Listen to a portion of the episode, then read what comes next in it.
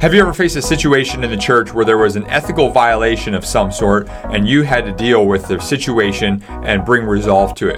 Whether it's a board member, staff member, or key volunteer leader, in reality, there's times where this may occur. And so in today's episode, we're going to talk about how to deal with a person when they face this type of ethical violation and what you can do to move forward. Here we go. Church Tips, the daily show designed to give you practical ideas and strategies you can use to get better, break barriers, and grow the church. Thanks for joining us today. Now, here are your hosts, Dick and Jonathan Hardy.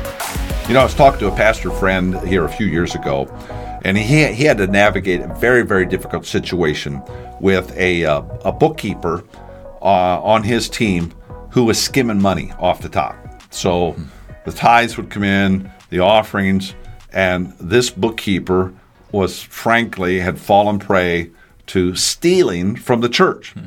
Now, this is a person the church had been trying to be helpful to. Uh, she was a single single mom, and uh, so the church uh, gave uh, of themselves to her to help her, and yet um, she had this piece of her underneath where the uh, where ethical violations were happening, and she just frankly was stealing. Hmm. This is a very, very difficult thing to try to navigate because you're dealing with somebody you know. This is a yeah. leader. While while uh, she was not a board member, she was a staff member, uh, be part of a leadership team, and so uh, the question is, how do you navigate hmm. an ethical violation of a leadership team member, whether it be board member, staff member, or key lay leader, who does something that now we're not talking about moral violations. Yeah. We're talking about ethical violations, which generally come in the areas of honesty and uh, and integrity in handling money. So uh, we're gonna we're gonna jump into that today, yeah. and uh, we hope you find this helpful, and hope you don't have to face what my friend was facing with that bookkeeper. Yeah, and so this is really applicable to a number of different people that you might find. I mean, we're, we're kind of labeling it leadership team uh, members, but I mean, this could be a church board member, this could be a staff member, as yep. you're mentioning. This could be a leadership um, team member who is not a paid person, right. but they're part of your leadership team. Obviously, in the, the smaller church contexts, a lot of people on the leadership team are all volunteers. They're all volunteers. Yep. And so this even applies to them as well. Yeah. And how do you navigate? What do you do to move forward when you have a violation in the personal ethics area? So, yep. Dick, kick us off with number one. Well, number one is you've got to get your facts straight. Okay. And I will tell you, this is a place where too frequently we jump to conclusions too fast. Now, you, you, you can really have both ends of it. You can jump to conclusions too fast and make a mistake, or you can delay forever and think the problem is going away, and it's not. Mm-hmm. So you've got to do your due diligence, get your facts in order, know exactly what is happening. in the illustration I mentioned earlier, you know, you've got to track through the offerings. You've got to have a way to determine uh, how much money was in a particular offering. You may have to set up something that can tell you this was here and now this is gone. Uh, you've got to be able to get those facts in order. You, are really, it's almost like you're building a case, which can feel very, very difficult mm. for a pastor yeah. to do because you feel like you're being sneaky in trapping uh, a leadership team member, and mm-hmm. you're not. You have the responsibility to do what is right by the church. Yeah. And if that means your due diligence uh, sets up a way to prove, wouldn't you love it if you could prove that what you're assuming is wrong? Right. But you've got to be able to build that case and uh, have it airtight uh, as you move forward. Yeah. Uh, the second thing is you you want to uh, gain leadership buy-in yep, absolutely. and leadership support. Now, this doesn't mean that you air a person's dirty laundry to everyone in the world.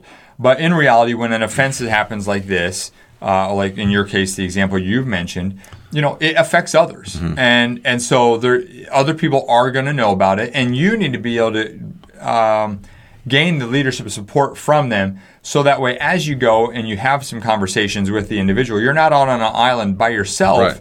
left h- hanging there, hoping that you, you know your people are going to have your back. Right, and specifically, you know, as it relates to like your situation, you know, we, you need to be able to have people that can come say, no, we've we we've looked at the facts and you know we know this is what it is because otherwise you could get a, into a situation where it's a he said she said Yeah. type thing, and then it's like, well, then you're stuck. So that's Right. where this leadership support is really going to be helpful as you continue to move forward. Exactly.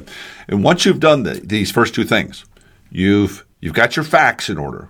You've built your leadership uh, support behind you, so you're you're you're all good that way. Then you ultimately need to meet with the violator, and uh, you need to have conversation with them. You need to do this in a way that, on one hand, is not accusatory. On the other hand, it is stating very clearly what's at stake here. Now, they may feel it to be accusatory, y- but you're not going in and say You did this. You're going in and saying, This is what appears to have happened, and we're exploring this, and we want to have conversation with you about what uh, could appear to be an ethical lapse violation. Uh, you leave the door open that you may have seen or construed something incorrectly because you could be wrong. Uh, but you are also not soft pedaling it. Uh, you're stating it very clearly as you meet with the uh, violator. Then number four is you want to create a redemption and or a dismissal plan.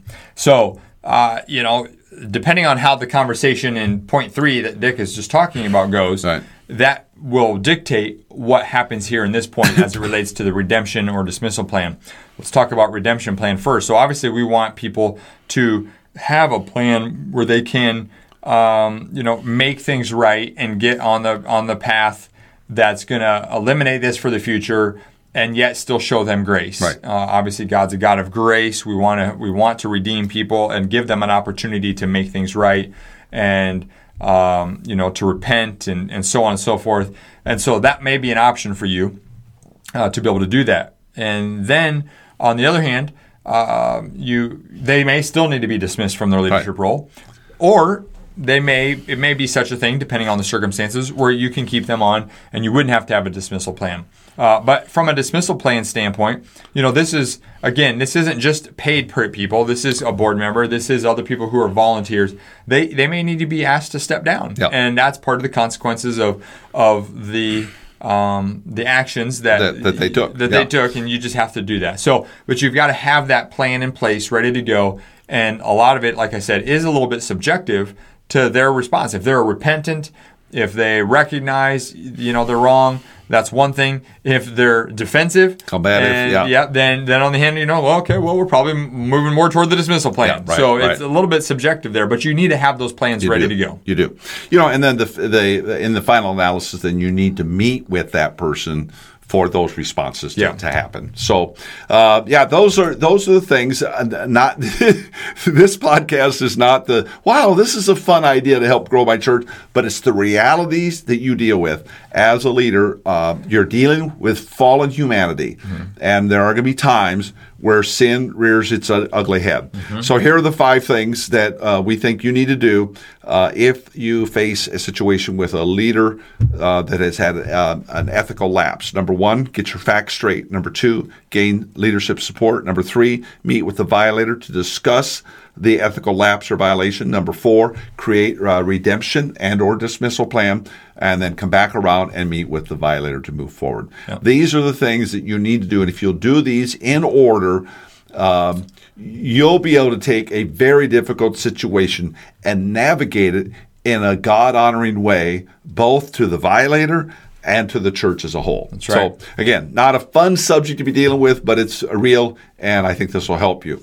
Uh, I would encourage you to, uh, in your leadership role, is to take a look at the uh, Four Secrets Masterclass that Jonathan put together here a few months ago, and we've had gr- uh, great reviews from uh, pastors and leaders who've gone through it. Just go to leaders.church slash uh, secrets. And uh, this uh, masterclass, which is just uh, shy of an hour in length, will help you uh, navigate four key components of leadership that are going to help you be better and lead your church better. Uh, we'd also uh, certainly uh, ask you to follow us on social media and to subscribe to the podcast platforms that uh, you watch, whether it's Apple uh, Apple Podcast or certainly to the YouTube channel. And if you could rate and review us, we'd be honored to to have that. So thanks very much for hanging out with us today. We really enjoyed being with you. Make it a great one and be blessed. Hey, Jonathan here. Real quick before you go. Did you know 71% of pastors report being extremely stressed or highly stressed? 90% of pastors feel worn out working between 55 to 75 hours per week. And then get this 70% of pastors say they have a lower self esteem now than when they started ministry. Can you relate to any of that? In reality, everything in your ministry rises and falls on your leadership. So, investing in your leadership is essential to staying healthy and growing the ministry. And that's why I want to invite you to join us inside the Leaders.Church membership. It's your opportunity to invest in your leadership. This online streaming service for pastors gives you access to more than 300 videos plus training material to level up your leadership and improve your ministry skills. If you're ready to give your leadership growth a boost, simply go to leaders.church/boost. Again, that's leaders.church/boost. Well, thanks again for joining us today on the Church Tips podcast. We'll look forward to seeing you next time.